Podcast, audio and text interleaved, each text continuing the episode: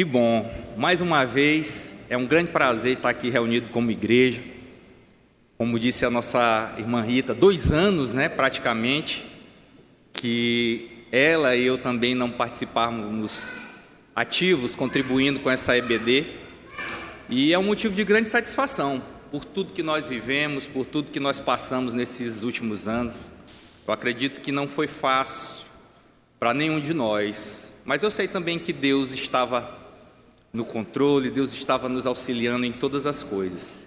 Então eu queria agradecer ao nosso Deus e clamar para que Ele conduza este culto, este ensinamento, essa IBD e é, ilumine nosso entendimento e nosso coração nesse momento. Pai amado, nós te agradecemos porque o Senhor tem estado nos sustentando todo o tempo.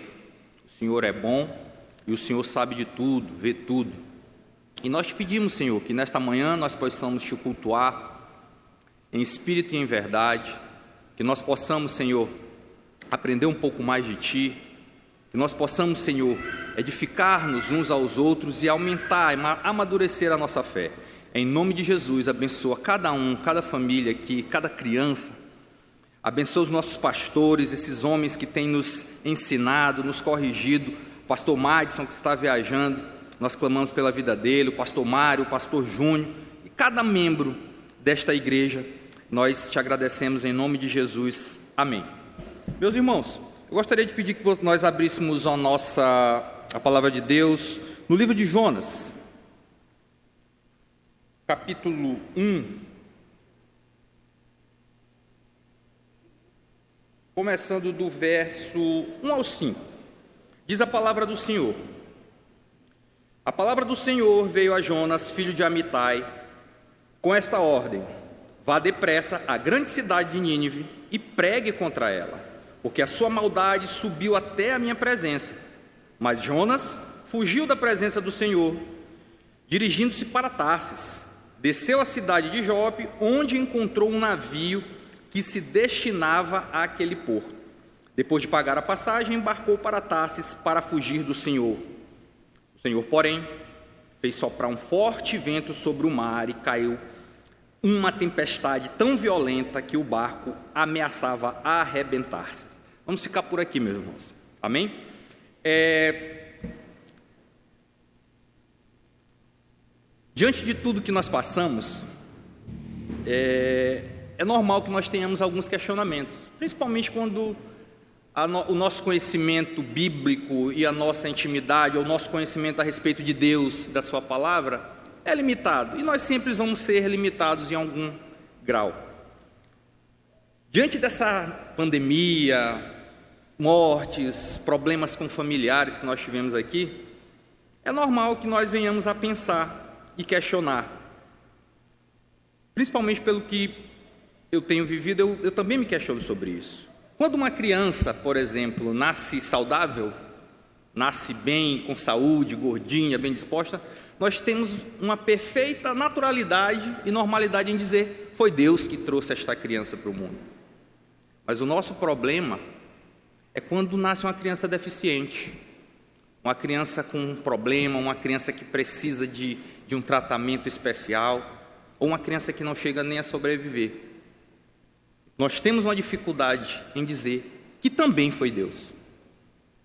É, na visão calvinista, o calvinista ele vai afirmar isso. Deus é soberano, tanto para trazer a criança saudável, como a criança doente. Foi Ele quem fez. E é, por conta de, uma, de doutrinas equivocadas, influências ideológicas, teologias liberais que saem de acordo com a palavra, não é o nosso objetivo entrar é, nessa, nessa discussão dessas ideologias. Nós temos essa dificuldade. Por exemplo, de também, como, como exemplo, nós temos facilidade de afirmar que Deus levantou Davi. Mas nós temos, por falta de conhecimento, dificuldade, às vezes, de afirmar que Deus também levantou aquele endemoniado daquele faraó. E o argumento que eu venho sustentar, o tema dessa, dessa, dessa, desse ensino hoje, dessa pregação, dessa exposição, é Deus controla tudo. E o argumento que eu quero levantar aqui, mostrando uma base bíblica, é justamente o seguinte: que a soberania de Deus, a sua providência, ela está no controle do, tanto do bem quanto do mal. Sem esse entendimento, essa é a única lógica para nós compreendermos o problema do mal, tudo que acontece, e nós adquirirmos consolo, fé e verdadeira humildade diante de Deus. Gravem esse tema. A soberania de Deus sobre o bem e o mal é a única resposta lógica, bíblica, para se obter fé, consolo e humildade. É, há discordâncias diante disso, né? como eu já falei, várias, dependendo da denominação, daquilo que você crê, mas aqui nós vamos direcionar o pensamento reformado calvinista das, da, dentro da doutrina da providência e da soberania de Deus. O que seria essa soberania de Deus dentro de uma visão reformada bíblica? É o exercício sábio, poderíamos dizer, e proposital da soberania de Deus, do controle de Deus sobre tudo. É, segundo o teólogo N. Grunen, no seu livro Teologia Sistemática ao Alcance de Todos, recomendo que a igreja, quem puder, leia esse livro, excelente. Ele descreve uma didática interessante para explicar a providência divina. Ele diz o seguinte: ele, ele utiliza uma explicação em base bíblica. Ele começa fazendo os seguintes questionamentos: qual a extensão do controle de Deus sobre a criação? Nós sabemos, nós temos é, é, segurança em dizer, quando nós evangelizamos, qual é a extensão do controle de Deus sobre a criação? Outra pergunta também é normal. Se Deus controla todas as coisas, de que modo as nossas ações, a nossa, a nossa vontade pode fazer sentido? No entanto, essa segunda pergunta nós não vamos focar, mas vamos focar na, na primeira dúvida que sempre: qual é a extensão do controle de Deus sobre a sua criação? É, Gruner ele, ele faz o seguinte: ele, ele, ele define, abre aspas para ele. Quando entendemos que Deus é o Criador poderoso, parece sensato concluir que ele também preserva e governa tudo no universo. Embora é, esse termo providência não exista na Escritura, mas Gruney diz que ele é utilizado é, pra, pra, da, da seguinte forma: ele tem sido empregado para resumir o relacionamento atual de Deus com a sua criação. A providência, nós podemos dizer que é isso, o relacionamento atual de Deus com a sua criação. E ele faz a seguinte divisão didática. Ele diz o seguinte: é, Deus está continuamente envolvido com todas as coisas criadas. E de forma tal que, número um, ele mantém a sua é, é, existência e as propriedades com as quais ele criou essas coisas. Número dois, Deus coopera com as coisas criadas é, orientando as suas propriedades, as suas características para fazer essas criaturas agirem da forma como Deus quer.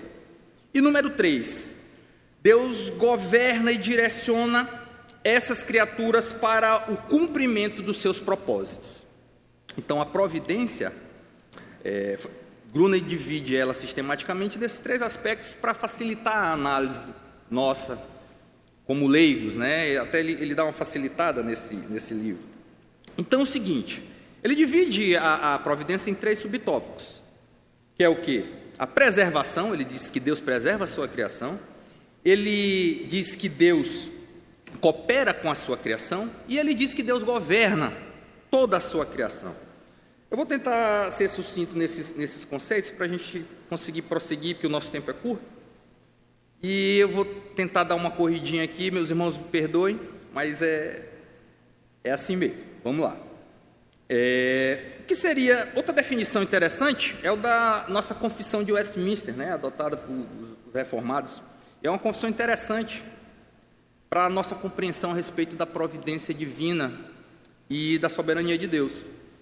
É, no capítulo 5 da confissão de Westminster, é, no tópico 1, diz assim: pela sua, abre aspas, pela sua muito sábia providência, segundo a sua infalível presciência e o livre e imutável conselho da sua própria vontade, Deus, o grande Criador de todas as coisas, para o louvor da glória da sua sabedoria, poder, justiça, bondade, misericórdia, sustenta, dirige, dispõe, governa todas as suas criaturas, todas as ações e todas as coisas, desde a maior até a menor.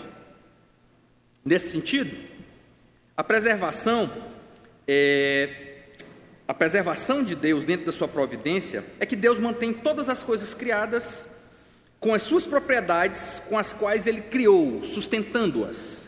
Hebreus 1:3 diz o seguinte: que Cristo está sustentando todas as coisas por sua palavra poderosa. É, a palavra é, é, original para dizer isso, o sentido que ela diz, ela é usada para como se fosse também não apenas sustentar, mas carregar algo de um lugar para o outro. Ela é usada no versículo de Lucas, quando diz que é, foram levar o vinho para o encarregado, quando Jesus transforma algo em vinho. Ela é usada também quando Paulo diz para o Timóteo trazer uma, a sua capa e os seus livros, não é? Então ela significa não simplesmente sustentar, mas ela tem um sentido de controle ativo e intencional que Deus carrega e sustenta toda a sua criação. Hebreus 1,3, é, ele, ele, ele, ele, no mesmo sentido de Hebreus 1,3, Colossenses 1,17, Paulo diz que nele tudo subsiste. A palavra tudo refere-se a todas as coisas criadas, né? O versículo afirma que Cristo mantém, sustenta, carrega toda a nossa existência. De uma forma que, se Cristo interrompesse por algum momento, essa atividade dele contínua de sustentar a nossa criação, todas as coisas, menos o Deus Trino, menos a Trindade, deixariam de existir. E é, Paulo, Paulo enfatiza, né, quando ele, quando ele diz isso. E em, em Atos 17, 28. E também em Neemias 9, 6, quando o profeta Edras diz, abre aspas, só tu és o Senhor, Fizestes os céus e os mais altos, fizeste os céus e os mais altos céus, e tudo que neles há, a terra e tudo que nela existe, os mares e tudo o que neles existe, tudo desta vida, a todos os seres e os exércitos dos céus te adoram. Neemias 9:6. Deus, enquanto ele preserva todas as coisas, ele as mantém. E Deus, também dentro da sua providência, ele coopera com as suas criaturas, a sua criação, é, de uma forma que ele direciona, né, para fazer aquilo que ele quer, a forma como agem essas criaturas para fazer aquilo que ele quer. Efésios 4:11 diz Paulo que diz que Deus faz todas as coisas segundo o propósito da sua vontade, segundo o beneplácito da sua vontade. Ele faz quer dizer que ele forma, ele forma a vida. Nenhum acontecimento da criação está fora do controle de Deus. Deus coopera com a coisa inanimada, Deus coopera é, com a natureza, não é? é Salmo 148, 8 diz o seguinte: relâmpagos e granizo, neve, neblina, vendavais que cumprem o que ele determina.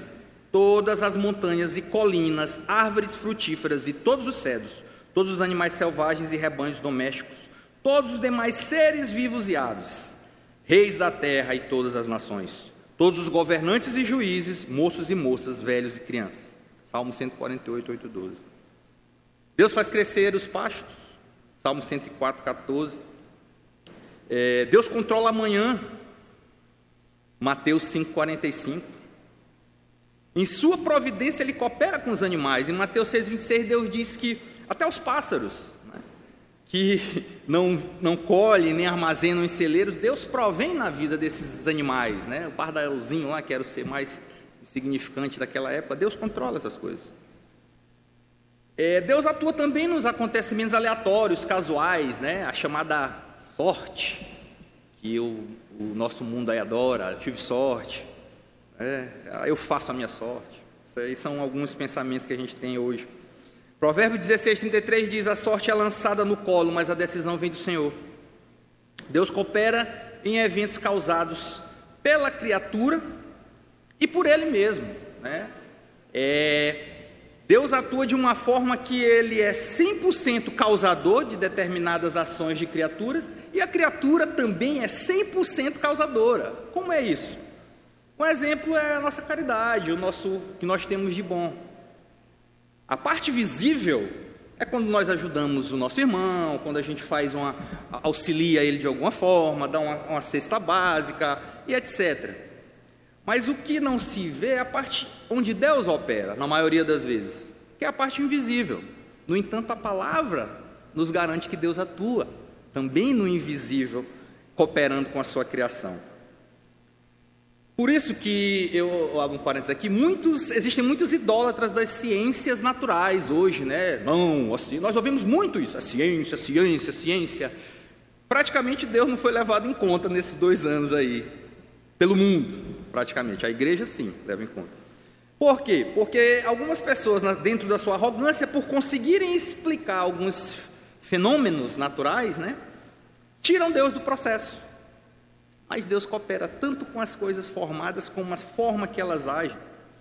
Deus controla a geopolítica e a história. Não pensem aí que é nesse conflito aí da Ucrânia, Deus está de fora. Não pensa que, que é o Putin que determina as coisas, que é o comediante lá que determina. Não, é Deus. Assim como ele teve presente na época de Daniel, no passado, que foi confirmado pelas Escrituras, Deus move a geopolítica do mundo e ele controla e ele coopera para isso.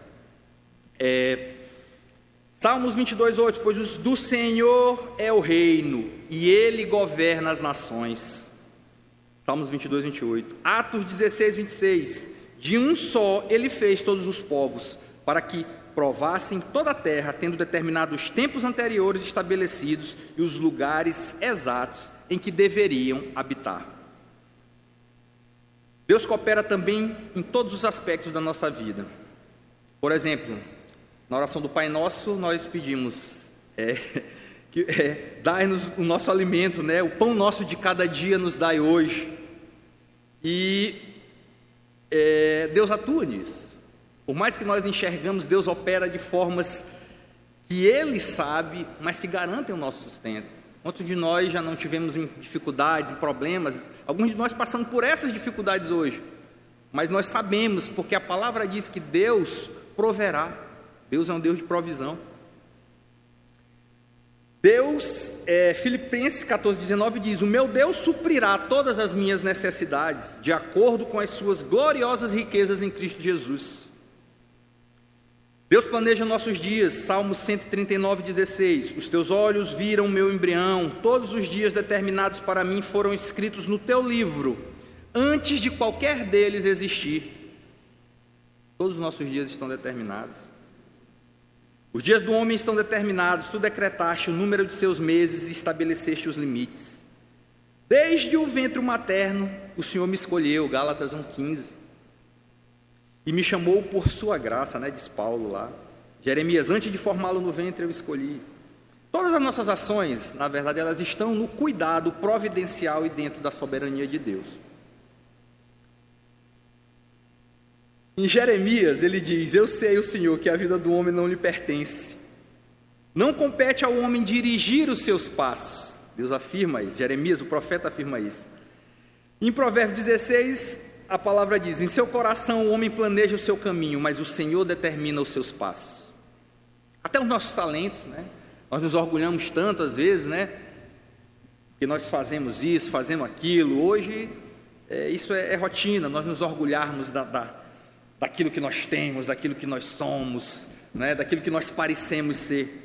Mas a palavra de Deus diz o seguinte, é, em 1 Coríntios 4,7: Pois quem torna você diferente de qualquer outra pessoa? O que você tem que não tenha recebido? E se o recebeu, por que se orgulha? Como se assim não fosse. 1 Coríntios 4,7 e é, Deus no seu trono observa todos os habitantes da terra que ele forma no, e, e, que forma o coração de todos e conhece tudo o que fazem. É, eu fiz questão de, de informar porque esse tema que nós estamos defendendo aqui existe base bíblica para isso. apesar de discordâncias, que não é o caso, nós não vamos debater isso aqui. Mas é importante frisar que nós não devemos, diante da fundamentação bíblica, que Deus é soberano, que Deus controla tudo, não devemos negar a realidade das nossas escolhas é, e as consequências delas. Isso é uma doutrina chamada soberania de Deus versus responsabilidade humana, que não é o nosso objetivo comentar agora, mas Deus, de uma forma miraculosa, que a nossa mente limitada não entende, Ele é soberano e Ele também é, nos dá livre agência, iniciativa para fazermos escolhas e sofrermos as nossas consequências. Tá bem? Só para frisar esse ponto. Quem está dizendo, ah, mas e a minha. É, e eu não posso escolher, eu sou um robô. Não. É, as pessoas gostam de acusar os calvinistas disso, né? De dizerem que nós somos robôs, então. Não, nós não somos robôs.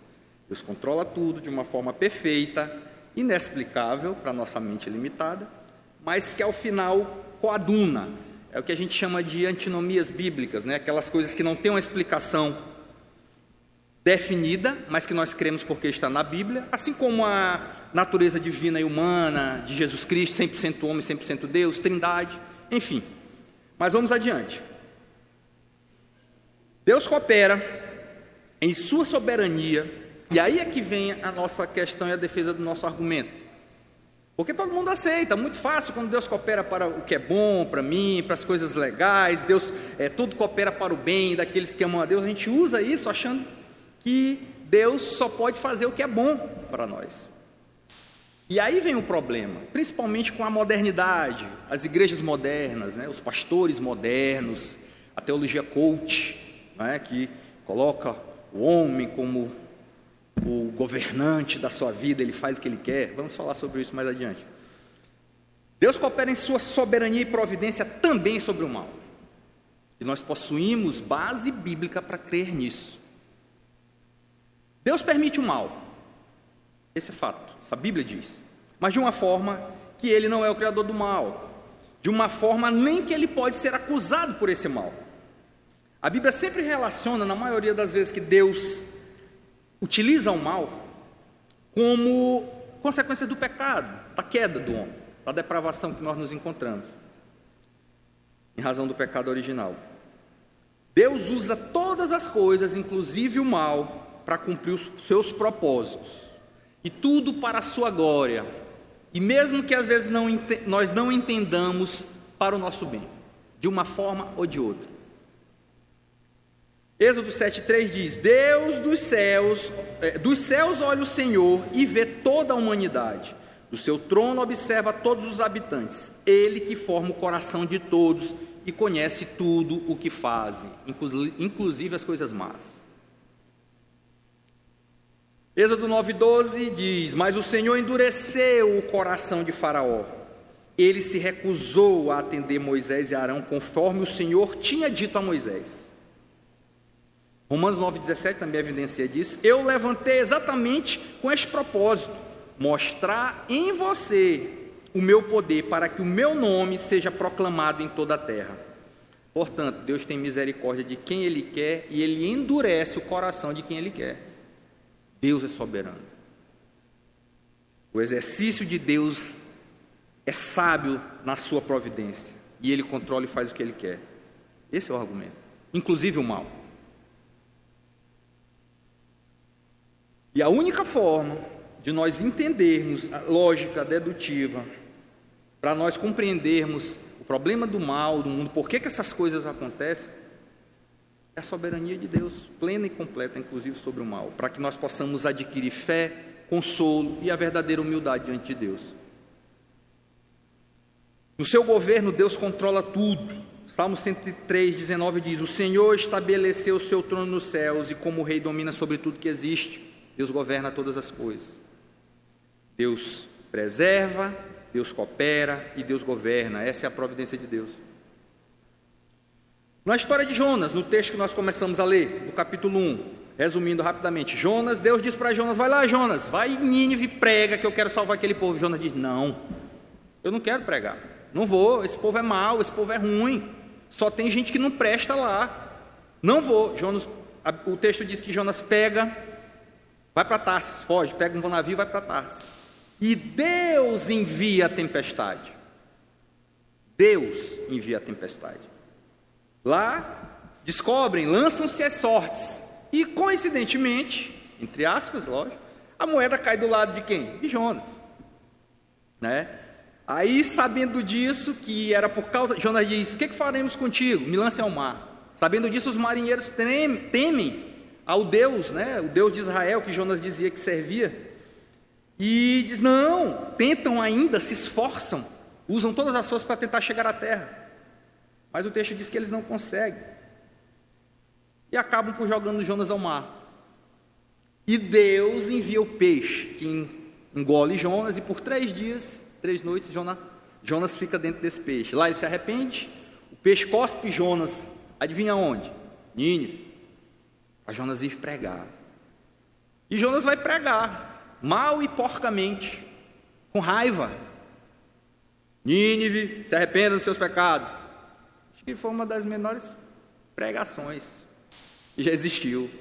Para dizer, isso serve para dizer que não é o que a gente fala aqui, é Deus quem faz. Não importa intelecto, não importa, é Deus quem usa todas as coisas. Gênesis, é, a Bíblia diz que ele pregou e o que aconteceu? Nínive se arrependeu, vestiram um pano de saco, tudo. Jonas zangado, foi embora, foi para o deserto, Deus cria a planta. Então, essa é a história, resumindo. Mas esse texto serve para mostrar a plena soberania de Deus. Deus controla todas as coisas, que a providência dele está inclusive no mal, no mal que ele causou em Jonas, no mal que ele causa nas nossas vidas, e que nós, na maioria das vezes, não vamos compreender até quando, talvez até naquele grande dia. Tudo é garantido por Deus e a gente precisa entender isso. É, alguns acham que Deus, algumas doutrinas, teologias, que Deus deu a corda no relógio, saiu, aí daqui a pouco ele vai voltar e ver como é que estão as coisas. Não. Deus participa ativamente de todo o processo, de tudo que você imaginar na criação, no universo. E por que, que sistematicamente a gente deve repetir isso? Porque isso, a soberania de Deus sobre o bem e sobre o mal, é a única forma lógica de nós conseguirmos fé, consolo e a verdadeira humildade diante de Deus. Vou repetir isso até o final. Se a gente compreender só isso hoje, já, já, já é para a glória de Deus. Amém? E quando a gente aplica essa, essa doutrina da providência de Deus na nossa vida, é, é nos casos trágicos, são nas tragédias. Quando um avião cai, por exemplo, né? morrem crianças, morrem pessoas, velhos, idosos. E o pastor que acredita que Deus é soberano, a pessoa, o crente que acredita que Deus é soberano, ele vai dizer o seguinte: só meu, licencinha aqui, meu despertador aqui, para dizer que o meu tempo está quase acabando. Mas vamos lá. O pastor que acredita que Deus é soberano, ele vai dizer: quem derrubou esse avião? Foi Deus. Deus. O pastor que não acreditava, não, não foi Deus. Os pastores liberais, mais moderninhos hoje, né? Uns assim que gostam até de estar usando umas calças apertadinhas, umas camisas apertadas, assim, geralmente brincadeira, sem preconceito. Mas geralmente essas pessoas não conseguem entender que Deus domina e Deus utiliza, ou executando, ou permitindo, aquele mal para um bem maior que é o propósito de Deus. Deus é fiel, mas ele é fiel aos seus propósitos, à sua vontade, à sua própria glória. Então, esse pastor, esse cristão, ele vai ter uma séria dificuldade em evangelizar pessoas. Quando ele vai para um ateu dizer, o ateu vai perguntar o seguinte: Vem cá, tu não me diz que esse teu Deus é bom e que ele é todo poderoso, que ele controla todas as coisas? Como é que ele permite que crianças morram? Como é que ele permite que, que tragédias aconteçam? O pastor moderno, né, eu vou nomear assim, ele vai dizer o seguinte: não, Deus controla, mas ele nunca vai praticar o mal, nunca vai permitir, porque Deus é bom. E a resposta que ele vai dar geralmente é uma dúvida, um não sei. E essa dúvida, ela é um grande passo para a incredulidade de muitos. Homens, é, Agostinho, por exemplo, você vê a história de Agostinho, teve uma crise, abandonou o, o ministério por conta dessa questão do problema do mal do mundo que ele ainda não compreendia. Imagina um, um ateu, um neófito, alguém que está iniciando na fé, se não tiver consciência da doutrina da providência divina e a soberania total de Deus. A confusão que gera na nossa cabeça.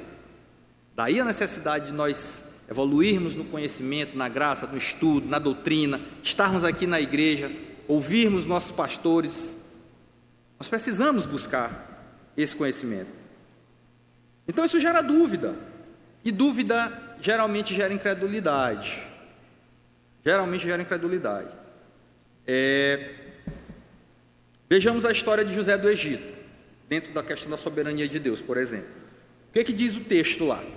Diz o seguinte: é, que José foi traído pelos seus irmãos, né, por inveja, né, uma mesquinharia brotou no coração daqueles irmãos, e eles venderam José. Tentaram matar José, mas no final venderam. José foi para. Passou por tudo aquilo que nós já, já conhecemos e se tornou governador do Egito. O Egito, anos depois, o único lugar onde tinha pão na terra. Os irmãos de José vão lá. E José estava como governador, como rei, né? Dentre os irmãos estava quem? Judá. Da tribo de Judá, né? De onde viria a tribo de Judá? De onde viria quem? O Messias. De onde viria Jesus? Então Deus utiliza aquele mal na vida de José, ele é vendido, ele sofre, ele vai preso para preservar os seus planos e os seus propósitos, porque a descendência, aquele que pisaria a cabeça da serpente, viria da tribo de Judá. E o texto da Bíblia fala o seguinte, que confirma isso, Gênesis 45, 7. Como José reagiu aos irmãos? Um consolo, porque José entendia a soberania de Deus. E ele diz o seguinte: Meu Deus, mas Deus me enviou à frente de vocês para lhes preservar um remanescente nesta terra e para salvar-lhes a vida com grande livramento.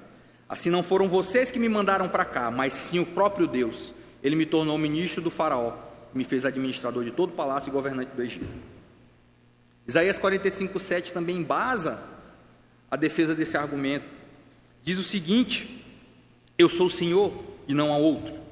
Eu formo a luz, eu crio as trevas, eu promovo a paz, eu causo a desgraça, eu causo o mal. Eu sou o Senhor e faço todas essas coisas. É... Só, um, só um minutinho. Quem fez? Vocês ouviram falar de Luciano Pavarotti? Né? A voz divinamente, né? cantor de ópera. Quem fez Luciano Pavarotti? Foi Deus pela sua graça comum, maravilhosa. Deus fez, Deus permitiu. E quem fez o mudo? O surdo? Foi Deus. Êxodo 4,11 disse-lhe o Senhor: quem deu a boca ao homem, quem fez o surdo ao mudo, quem lhe concede vista ou torna cego, não sou eu o Senhor? A Bíblia nos dá base para crer que Deus opera sobre o bem e sobre o mal e nos garante fé, consolo e humildade diante desse conhecimento, diante dessa doutrina. Muito obrigado. Vou tentar terminar. Para as aplicações. O dualista, né, no mundo atual e hoje na pós-modernidade, é aquele que acredita que existem duas forças, o bem e o mal. Essas forças governam e regem o mundo. O meio da igreja está cheio de dualista. São os chamados maniqueus do maniqueísmo, uma doutrina que existia só duas forças. Mas não existem dois deuses. Alguns acreditam que Jesus e o diabo lutam intensamente e Jesus vai ganhar nos 47 do segundo tempo de pênalti, se fosse um jogo. Mas não, Deus é soberano. Deus é soberano. Os ateus geralmente acreditam que o tempo e o acaso governam todas as coisas. A criação do universo veio do nada e criou tudo. Essas doutrinas que a gente vê aqui. Mas o que, é que eu quero enfatizar com isso? Que Deus controla tudo. Ele que fez todas as coisas. A nova versão, se nós fôssemos ver a nova versão bíblica da pós-modernidade, ela diria o seguinte, no texto de Jonas, por exemplo: é, Jonas decidiu ir sozinho e uma tempestade chegou, sem querer, de repente, né? E Descobriram, por um acaso caiu uma moeda do lado de Jonas, mas Deus não tinha nada a ver com isso. E o peixe estava passando coincidentemente por ali, e Deus caiu na, e Jonas caiu na boca do peixe. A Bíblia de alguns pastores, de alguns cristãos, infelizmente, ela tira a soberania de Deus. Ele parou e a terra tremeu, olhou e fez estremecer as nações. Montes antigos se desmancharam, colinas antiguíssimas se desfizeram. Abacuque 3:6. Ele fez as pragas do Egito, ele abriu o mar vermelho, ele quem fecha a boca dos leões, foi ele quem enviou os pássaros lá para dar comida, dar carne aos israelitas.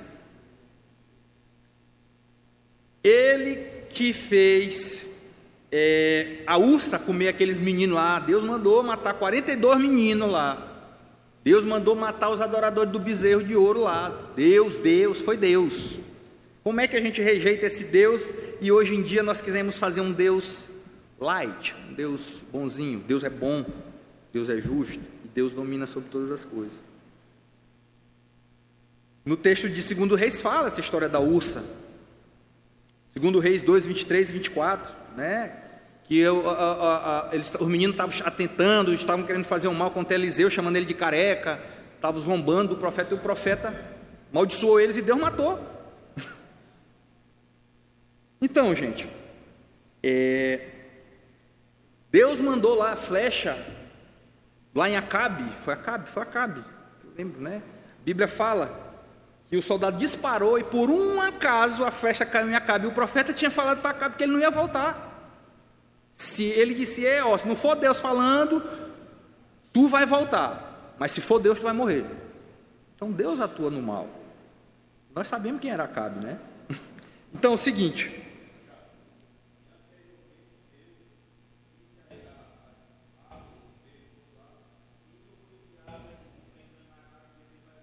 Justa. Mandou um espírito mal. Verdade, verdade. Olha, nós podemos limitar com a nossa mente pequena o controle de Deus e a atuação de Deus? Não. E aqui eu abro uma reflexão. A gente pode achar forte, né? Essa doutrina, você que tem primeira vez contato com essa doutrina, a gente fica chocado. Meu Deus, como é que pode isso? Eu aprendi que Deus é bom e que nada de mal. Mas não há outra resposta. Deus é domina sobre o bem e sobre o mal. Quando a trombeta toca na cidade, o povo não treme. Ocorre algum mal na cidade, sem que o Senhor tenha mandado? É isso que a Amós 3,6 diz. Nós temos uma, essa dificuldade, para concluir, cinco minutinhos, agora, eu, agora já deu meu último prazo aqui. É, o iluminismo, né, essa doutrina iluminista de alguns séculos para cá, corrompeu a nossa capacidade de entendimento com essas doutrinas materialistas, né? Nós deixamos Deus de lado. Deus foi tirado da história para esse humanismo. E nós somos influenciados até hoje por esses autores. Autores marxistas, autores como, como Rousseau, que dizia que a sociedade, é, o homem é escravo da sociedade, Marx dizia que o homem é escravo do meio. É, esses autores, eles nos causaram, porque eles estão plenamente difundidos no nosso modelo educacional hoje, essa dificuldade de colocar Deus como soberano colocar Deus como o centro de todas as coisas. E nós é, é, é, nos iludimos achando que nós somos livres, nós temos essa capacidade de fazer. Hoje em dia a frase vinda disso aí é: eu faço meu destino. Se eu me esforçar, se eu puder, eu consigo. Teologia coach gosta de estar tá colocando: olha, você consegue, você. De uma forma como se Deus não tivesse em todo aquele processo. Você não é livre. Desde Gênesis nós não somos livres. A depravação, o pecado original nos atingiu de uma forma que a nossa mente, o nosso corpo, o nosso espírito sofreu com a queda. A natureza sofreu com a queda e nós também. E nós somos seduzidos por essa ilusão de acharmos que nós podemos nos governar no lugar de Deus. Isso brota no nosso coração desde o Éden. Então não é uma coisa de agora. Satanás ele só reinventa, é, trabalha constantemente para que isso aconteça. Mas até Satanás, segundo Jó lá, é o diabo de Deus, só faz o que Deus permite. Então, gente, é, para finalizar, como essa doutrina pode nos ajudar de fato? eu tenho uma experiência pessoal com isso. Não sei se a maioria de vocês sabe, tem alguns irmãos que eu ainda não conheço aqui completamente, também não devem me conhecer. Mas eu passei nesse período uma, uma, uma situação difícil com meu filho. A maioria dos membros da igreja sabe. Meu filho nasceu e eu pensei, cheguei a pensar que ele não iria sobreviver. E as pessoas perguntavam da minha família, mas como é que você está calmo? Como é que você está calmo? A garganta não passava, acho que um alfinete. Era mordendo o lábio, todo tempo segurando para não chorar, mas sem dúvida, de que o que acontecesse com o meu filho seria a vontade de Deus. E eu lembro como se fosse hoje. No dia que eu pedi a oração no grupo da igreja, eu tinha tido uma conversa com a minha esposa: Olha, foi Deus que deu o nosso filho. Se ele quiser tirar, bendito seja o nome dele. Pela honra e glória de Deus, quando nós voltamos para o hospital, ele tinha tido uma melhora de 90%, vamos dizer assim. Mas a gente já estava preparado. E o que nos fez foi entendimento que Deus é soberano sobre o bem e sobre o mal. E por que se meu filho tivesse morrido, se alguém da minha família, porque eu pequei, porque nós pecamos. A culpa não é de Deus, a culpa é do pecado da humanidade em Adão.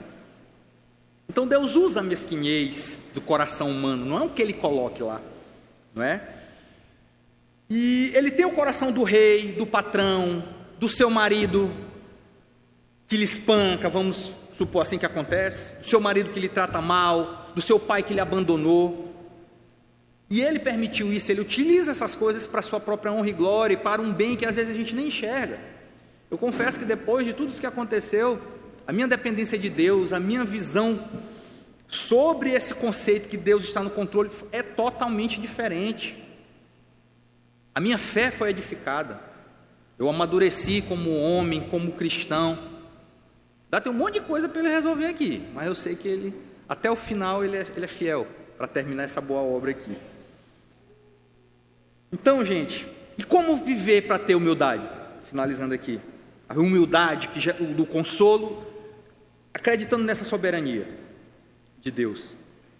É o é, e, e, sem termos, aceitando o nosso destino, entendendo que nem todos nós vamos ter o melhor dessa terra, vamos ser os mais ricos, os mais poderosos, os mais famosos.